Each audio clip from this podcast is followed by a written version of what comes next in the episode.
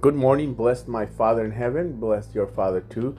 Uh, today is Wednesday. As usual, we have Bible study, dinner, fellowship, the whole shebang. Come on out and have a good time at the church. Listen, staying home is, should not be an option for you.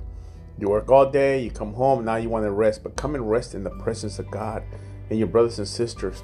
Staying home, you're going to be misery, alone. The devil's going to put more things in your head so that you don't need that. Been there, done that. So I encourage you to come out and and listen to the message and, and, fellowship. We have a great message. We're talking about obedience. What does it mean to be obedient? Jesus said, Obey me. There's a way to measure obedience. And I'm going to show you. Uh, 1 John 4:15 is the verse for today. All who declare that Jesus is the Son of God have God living in them, and they live in God. That's it. Do you declare? Do you declare Jesus is God, Son of God, living in them? God bless you. You have a great day. I'll be praying for you. Don't forget, come on out to church service tonight. You have time to get you through the whole week.